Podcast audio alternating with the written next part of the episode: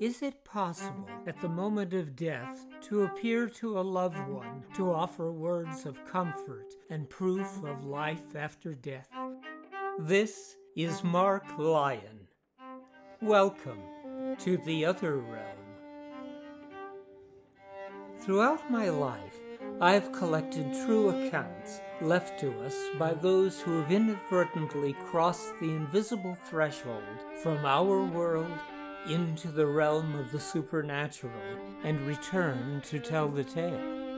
These are their stories.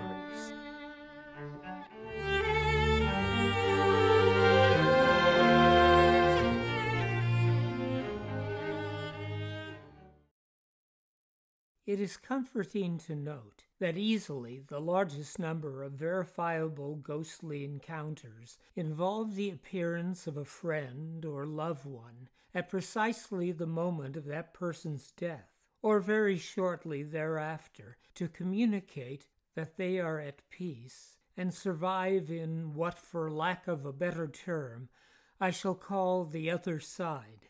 And it is rare in my experience, after presenting a talk on the subject of ghosts, that I am not approached by someone in the audience who graciously shares with me such an experience, which had occurred either to themselves or to a close family member. One of the most famous instances of such an experience occurred to the Scottish statesman Henry Lord Brougham, who would eventually become the Lord Chancellor of Great Britain, an incident which involved an old school chum, to whom he refers in his account only as G. As recounted in The Life and Times of Henry Lord Brougham, written by himself, and copied from an entry made in his journal at the time of his experience, Lord Brougham was travelling in Sweden with friends, when on December eighteenth, in his words, we set out for Gothenburg, determining to make for Norway. About one in the morning, arriving at a decent inn, we decided to stop for the night. Tired with the cold of yesterday, I was glad to take advantage of a hot bath before I turned in. And here a most remarkable thing happened to me, so remarkable that I must tell the story from the beginning. After I left high school, I went with G, my most intimate friend, to attend classes in the university. There was no divinity class, but we frequently in our walks discussed and speculated upon many grave subjects, among others, on the immortality of the soul and on a future state. This question, and the possibility, I will not say of ghosts walking, but of the dead appearing to the living, were subjects of much speculation, and we actually committed the folly of drawing up an agreement, written with our blood, to the effect that whichever of us died the first should appear to the other, and thus solve any doubts we had entertained of the life after death. After we had finished our classes at the college, she went to India, having gotten an appointment there in the civil service. He seldom wrote to me, and after the lapse of a few years I'd almost forgotten him. Moreover, his family having little connection with Edinburgh, I seldom saw or heard anything of them, or of him through them, so that all his schoolboy intimacy had died out, and I'd nearly forgotten his existence. I had taken, as I have said, a warm bath, and while lying in it and enjoying the comfort of the heat, after the late freezing I'd undergone, I turned my head round, looking toward the chair on which I deposited my clothes, as I was about to get out of the bath. On the chair sat she, looking calmly at me. How I got out of the bath I know not, but on recovering my senses I found myself sprawling on the floor. The apparition, or whatever it was that had taken the likeness of G, had disappeared. This vision produced such a shock that I had no inclination to talk about it or to speak about it. but the impression it made upon me was too vivid to be easily forgotten, and so strongly was I affected by it that I have here written down the whole history, with the date, nineteenth December, and all the particulars as they are now fresh before me. No doubt I had fallen asleep, and that the appearance presented so distinctly to my eyes was a dream. I cannot for a moment doubt. Yet for years I had had no communication with G, nor had there been anything to recall him to my recollection. Nothing had taken place during our Swedish travels, either connected with G, or with India, or with anything relating to him, or to any member of his family. I recollected quickly enough our old discussion and the bargain we had made. I could not discharge from my mind the impression that G must have died, and that his appearance to me was to be received by me as a proof of a future state. Yet all the while I felt convinced that the whole was a dream, and so painfully vivid, so unfading was the impression, that I could not bring myself to talk of it, or to make the slightest allusion to it. In October eighteen sixty-two, Lord Brougham added as a postscript to the story, "I have just been copying out from my journal the account of this strange dream, and now to finish the story, begun sixty years since. Soon after my return to Edinburgh, there arrived a letter from India announcing G's death, and stating that he had died on the nineteenth of December.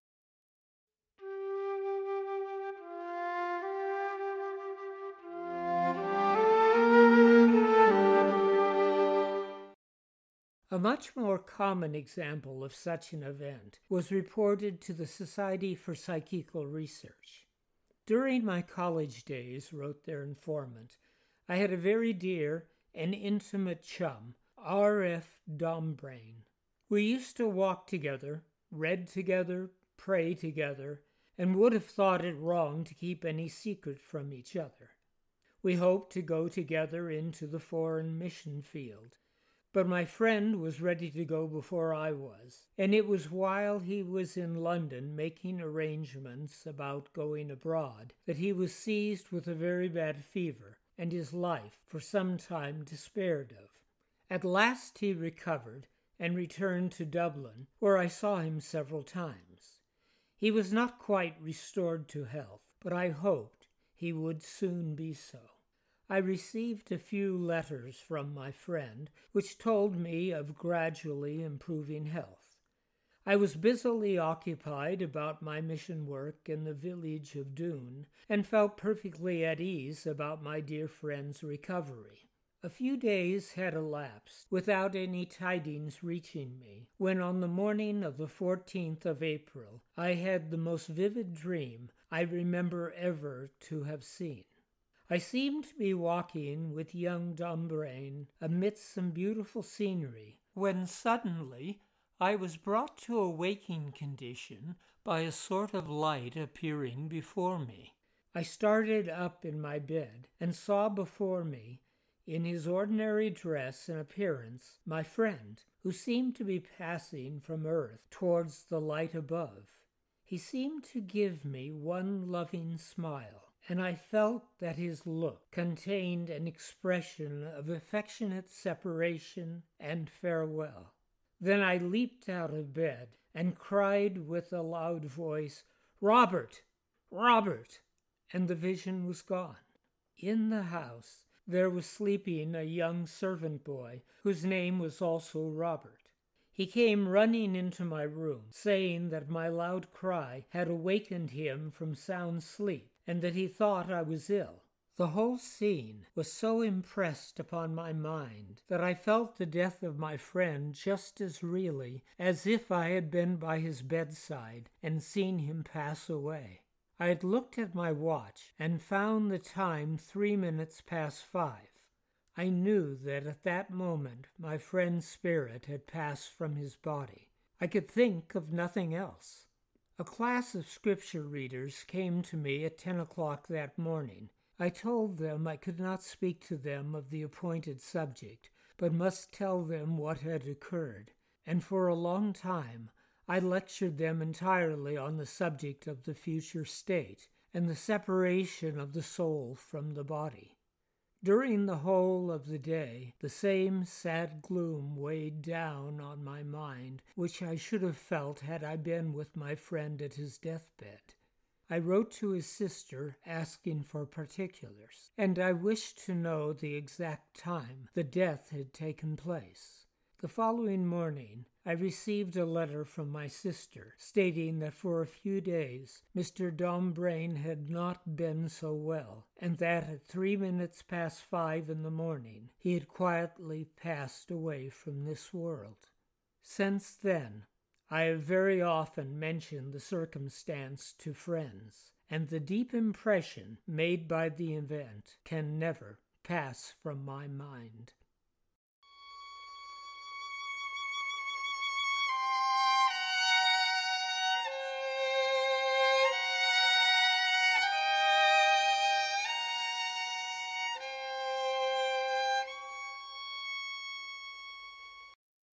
It is also from the files of the Society for Psychical Research that we find the following account, written by Mister W J Kemp of Long Ashton School. I was a boy in the sixth form at Harrow, and, as head of Mister Kendall's house, had a room to myself. It was in the summer of eighteen fifty-eight.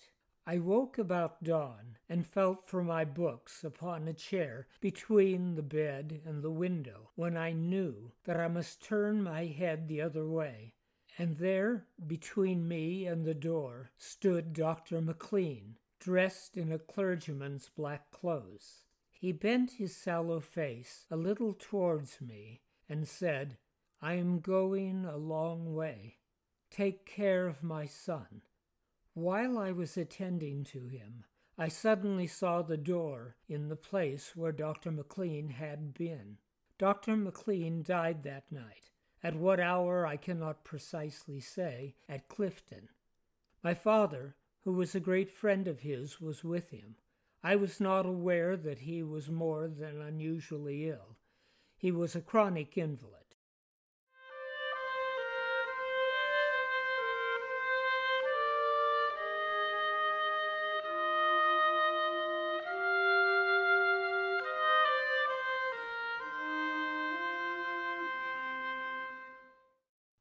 Our next account, also from the files of the Society for Psychical Research, is unique in that it involves the apparition of one who had passed on a year or more before, but who returns to impart news of two impending deaths.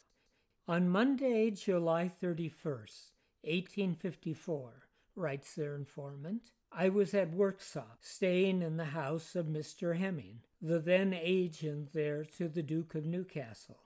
Just as I woke that morning, I heard the voice of an old schoolfellow, who had been dead at least a year or two, saying, "Your brother Mark and Harriet are both gone." These words were echoing in my ears as I woke. I seemed to hear them. My brother then was in America, and both were well when I had last heard of them. But the words respecting him and his wife were so vividly impressed upon my mind that before I left my bedroom I wrote them down, then and there, on a scrap of old newspaper, having no other paper in the bedroom. The voice I seemed to hear, and which at first I thought must have been a kind of dream, had such an effect on me that though the bell rang for breakfast, I did not go down for some time, and all that day, and for days after, I could not shake it off. I had the strongest impression, indeed conviction, that my brother was gone. That same day I returned to Hull, mentioned the circumstance to my wife, and entered the incident which had made a deep impression on me in my diary, which I still have. I am as certain as I well can be of anything that the entry is a transcript of what I wrote on the bit of newspaper. On the eighteenth of August, it was before the Atlantic Telegraph, I received a line from my brother's wife, Harriet, dated August first, saying that Mark had just breathed his last of cholera. After preaching on Sunday, he had been taken ill with cholera on Monday and had died on Tuesday morning, that she herself was ill, and that in the event of her death, she wished their children should be brought to Edinburgh.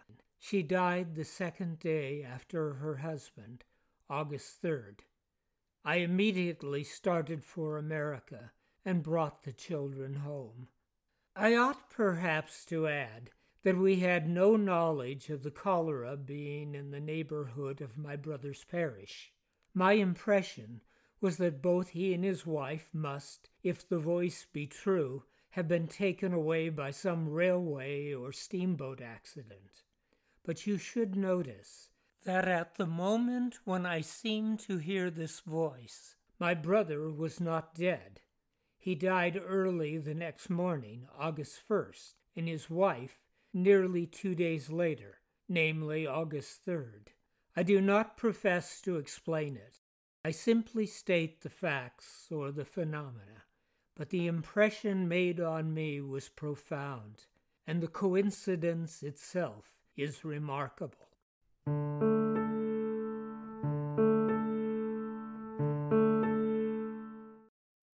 Sometimes the apparition announces itself not only by being seen, but by a physical act which can be felt. I have a very vivid recollection, a female correspondent to the Society for Psychical Research recounted, that towards dawn on the morning of August third, eighteen sixty-seven, I was roused from my sleep to find my brother, an officer in the sixteenth Lancers, then quartered in Madras, standing by my bed. My impression is that he bent over me, kissed me, and passed quietly from the room, making signs to me not to speak, and that I was full of joy, thinking he had returned home unexpectedly, and lay awake till the maid called me, when my first words to her were that my brother had come home and I had seen him. I remember my bitter disappointment when at last made to believe that this was not so, and that it was quite impossible I could have seen him. Also, that I was scolded and silenced for holding to my story. I cannot remember how much time elapsed before the news came by telegram that my brother died suddenly of jungle fever on August second. Full particulars did not reach us for weeks later, and it was not till long afterwards that I put two and two together, as the saying is, and found that, as I then and now firmly believe, my brother came to me at the hour of his death. The date I fixed by reference to a childish diary I then kept, but I cannot give you the exact hours. I know by letters that my brother died soon after ten o'clock p.m. on August second, and I know that my room was not quite dark when I saw him, and that I did not fall asleep again before morning on August third. The Army List confirms August second, eighteen sixty-seven, as the date of his death. The vision seems to have followed the death by nine or ten hours.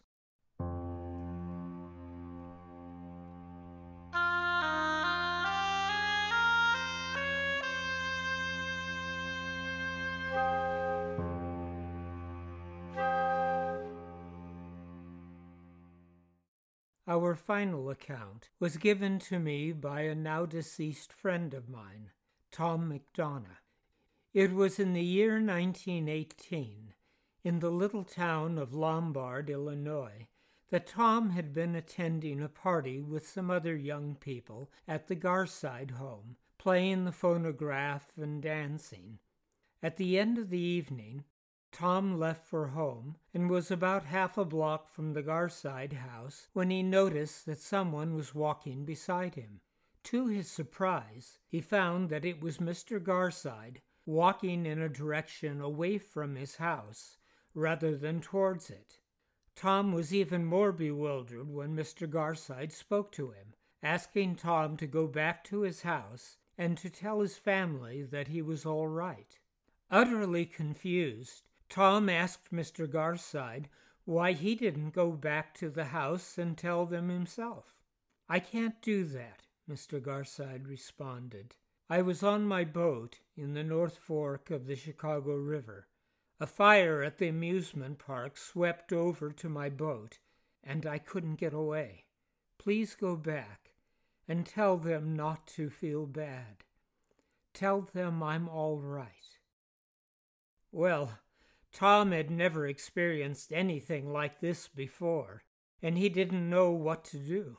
What would the family think, Tom worried, if Mister Garside were to return home safe and sound? And it turned out that none of this was true. How in the world would he explain his reason for coming to them with such a story? When Tom failed to turn back and comply with his request, Mister Garside dissolved into nothingness. Tom proceeded on his way home, feeling extremely guilty for not having delivered Mister Garside's message. When he got home, Tom telephoned Jean, a young lady with whom he had been keeping company, and who also had been at the party that night. Although he realized that he was taking a terrible chance of being misunderstood, Tom told Jean exactly what had happened. For the sake of his sanity, he just had to tell somebody, come what may. Jean responded that she thought he was wise not to go back to the Garside house, as they would probably not understand, and Tom let it go at that. The next day, the news was all over town. Mister Garside had indeed died in a fire at the amusement park. He had been unable to escape the flames when the sail and mast of his boat had collapsed on top of him. Jean was later to become Tom's wife, and though they had become divorced when years later I contacted her, she confirmed every detail of Tom's story.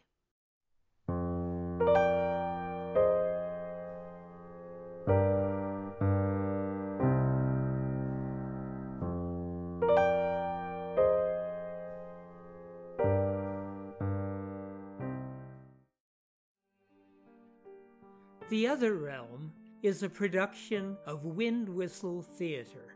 Our music was composed by Dan Heflin.